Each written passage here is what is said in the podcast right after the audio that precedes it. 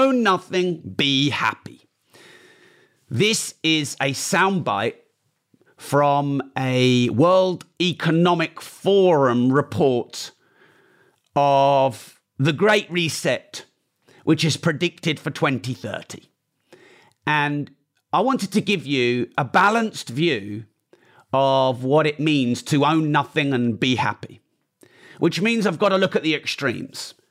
There's the dystopian, authoritarian, global elite superpower, technocratic cabal who will have you own nothing and be happy. You will have no land and property rights. You will own nothing. You will be happy. The, what, the middle class will be wiped out. There will be a social credit system. And then on the other side of it, there's the thoughts that we need a more circular economy, which means we need to consume less and recycle more. You know, just think of the, the farming and the land and the animals and the materials of this finite resources that we have on this planet. Just think about how much we're consuming that. And so the rental and the circular economy, which is owning less, but sharing more. Airbnb, share houses, Uber, share cars.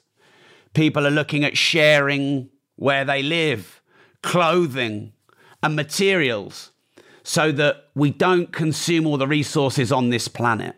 And this is a more purist view of own nothing and be happy, i.e., you don't need to own a huge amount of material items in order to be happy. And the sustainability of the planet is what we should be focusing on and the fact that this people haven't got enough savings to retire and we've got these baby boomers and these people living longer and longer and longer and longer and that they're becoming a financial drain on the planet. And now some people are like oh yeah well then bill gates and klaus schwab are going to do population control. That's why they're controlling the vaccines you know and you've got all this conspiracy. Some people are watching too many youtube videos in their pants. So i wanted to give you a, a bit of a some things to think about and some solutions, by the way. So go and do your own research. Go and read the World Economic Forum report. Go and find out what they actually meant by the Great Reset and own nothing and be happy. Because I think when you actually look at it and read it, it's not quite as Orwellian and dystopian as maybe you might think.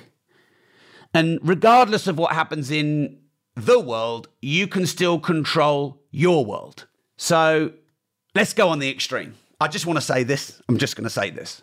If there are a global elite, the cabal of Schwabs and Rothschilds and whoever else who want to relinquish our property and ownership rights, our ability to be entrepreneurial and earn our own money, and they want some kind of some kind of social credit system and they want to control us through AI and have like a technocratic authoritarian regime. If the conspiracy theorists are right about this, I do not comply. If this central digital currency is going to be created as a way to track our every single financial move, like AI and algorithms track every single move online. If the conspiracy theorists are right and this extreme is where it's going, I'm not sure it is, by the way. I'm just saying if. I do not comply. You can fuck off my land. You can fuck off my property. You can fuck off my gold. You can fuck off my watches. You can fuck off my cars. now, some people think this is already happening. Some people think this is the goal of the elitists, the global elite, the World Economic Forum. I'm not sure. I, I just don't think it's as extreme as that. Here's why. In the Western society, you own your property and your land. Now, some people say technically, technically, technically, you don't own it. Well, maybe. But technically, technically, technically, the money isn't yours. And technically, technically, technically, money isn't even money. So, other than technically, technically, technically, you own your land and property. You own your gold.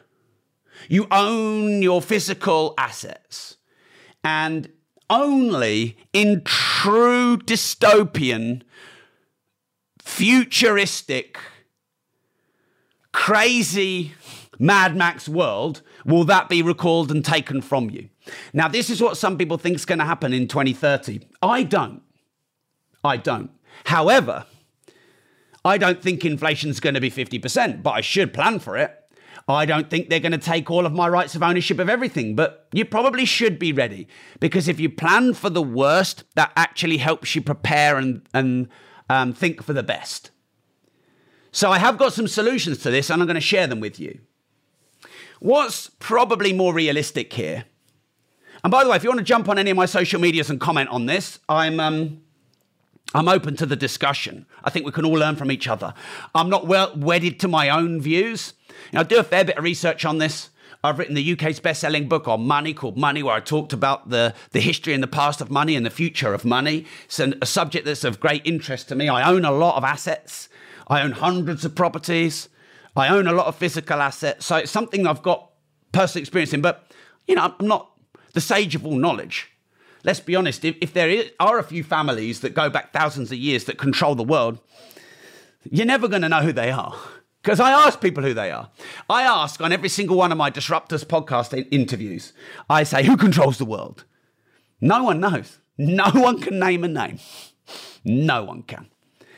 So, yeah, look, I want to help you get ready for this, whether you believe in the extreme or not.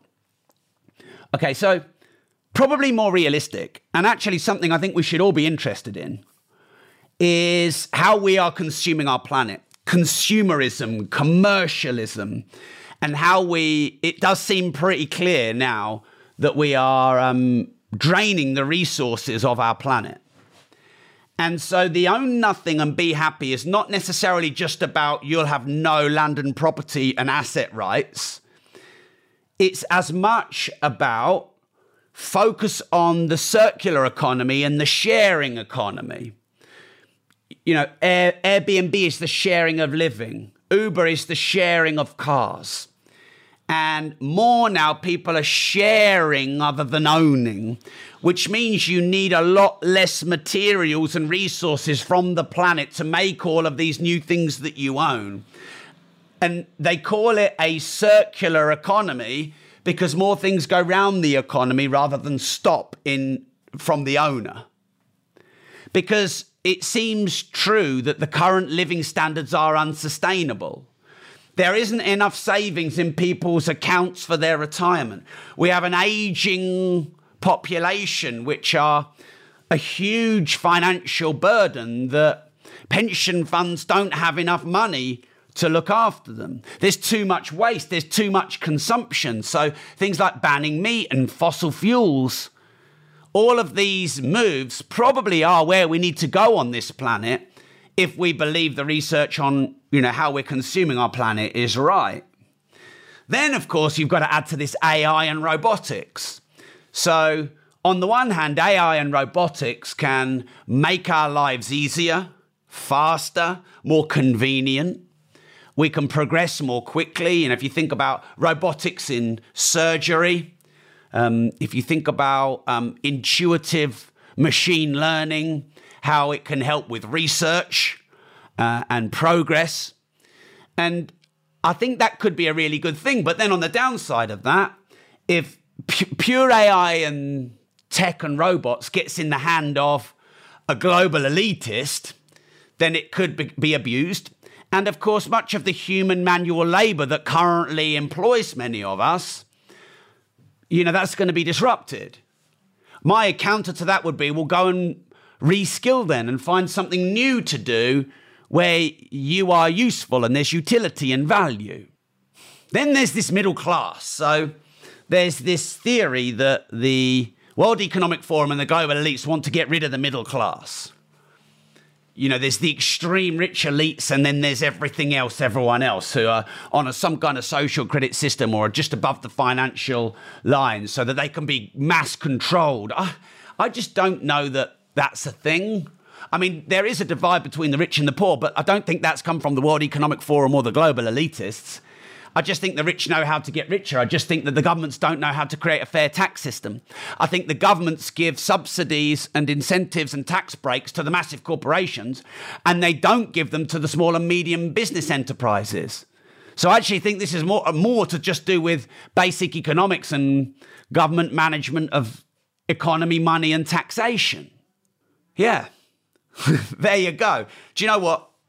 One thing I will say for sure is the future for humanity is definitely at a crossroads, and um, it's definitely an interesting time. Because of the speed of information exchange through the internet, at the speed of light, in fact, through fiber optics, what's happening is, in terms of information, we are evolving at light speed. Whereas um, in terms of all other areas of evolution, it takes us centuries to progress. So we've got this natural evolution that takes us centuries to move anywhere, but yet we've got this light speed evolution of information, and that's really difficult for humanity to keep up. So we definitely do have challenging times ahead. So I'd love your thoughts on what you think about the own nothing, be happy, great reset of 2030 and whether you think it is dystopian, Orwellian, and authoritarian, um, like the conspiracists believe, or whether you think it's just the natural evolution of um, trying to sustain our planet. Um, one thing I will say for sure, though, is you need to prepare. How can you prepare? Well, if you own the assets that people use in the sharing economy, so if you own the properties that people live in and share living accommodation, then you're going to have some financial control. You're going to have some capital growth and utility and value.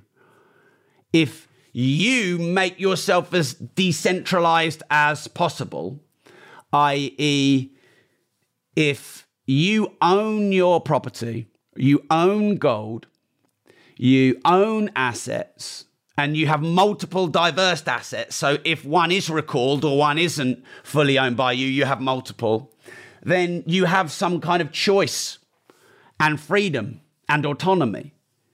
If you are regularly posting content on social media and you go live on TikTok and Instagram and your podcast and YouTube and Facebook and you build out your social media channels across all channels, even if there's a concerted effort to cancel you, like it looked like there was with Andrew Tate, with literally Stripe, Discord, YouTube, Instagram, LinkedIn, Facebook, TikTok. Still got enough followers and fans and millions of people who watch him that ultimately he still does have some form of decentralization.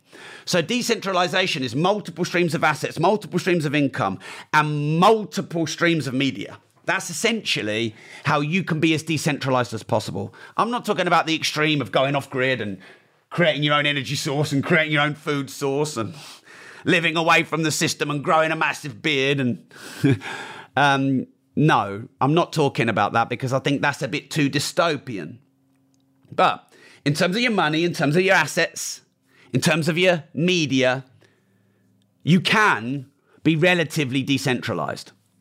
And you can, by the way, that's a good hedge against a dystopian future. It's also just bloody smart. Like, you'd want to do it anyway, wouldn't you?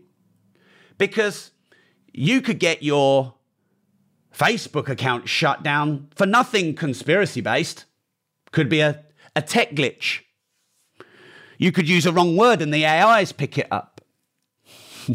so it's very wise to be decentralized through strategy and choice. So, if you'd love to build this decentralized, I guess, autonomous asset base, I guess it's your way to have time, money, and information freedom. It means you can be in any country in the world and control your media and your money. If you'd like to become this, Rob.team, I believe, is the best place for you to learn how to do this.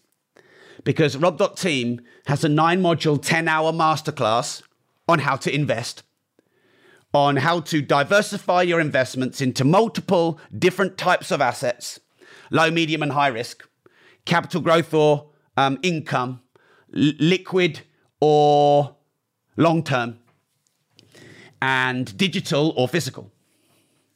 Also on Rob.team is the 21 ways to monetize social media. so that you can use free channels like Instagram and TikTok and podcast and YouTube and Facebook and LinkedIn and all the other channels. And you can use them to build a following, to build a fan base, to build leads, to build clients, to build reach and impact so that you can have freedom of information, freedom of speech, but also freedom to reach customers and clients so that you can have multiple income streams without being shut off by a bigger power. Like if you just run ads on Facebook, they're shut, the ad shut down, done. So you want multiple assets, decentralized, and the nine module, 10 hour mindset, nine module, 10 hour how to invest series will help you do that in rob.team. And then you want a decentralization decentralization of media decentralization of media which the 21 ways to monetize social media the masterclass on rob.team can help you with that so if you'd like to pick up those as well as hundreds of hours of other masterclasses and instead of paying hundreds of dollars for the individual masterclasses um, just pay 20 pence a day uh, have a monthly membership where you can cancel anytime with no contract and it will cost you less than a large cost of coffee just go and join Rob right now, rob.team. There's hundreds of hours going back years for rob.team members. You'll learn how to make, manage, and master money. You'll learn how to build multiple streams of recurring income. You'll learn how to multiply your money, build digital assets. You'll learn how to build autonomous decentralization, financial and location freedom with regular masterclasses. So you need to load up rob.team. I'll see you in the members area.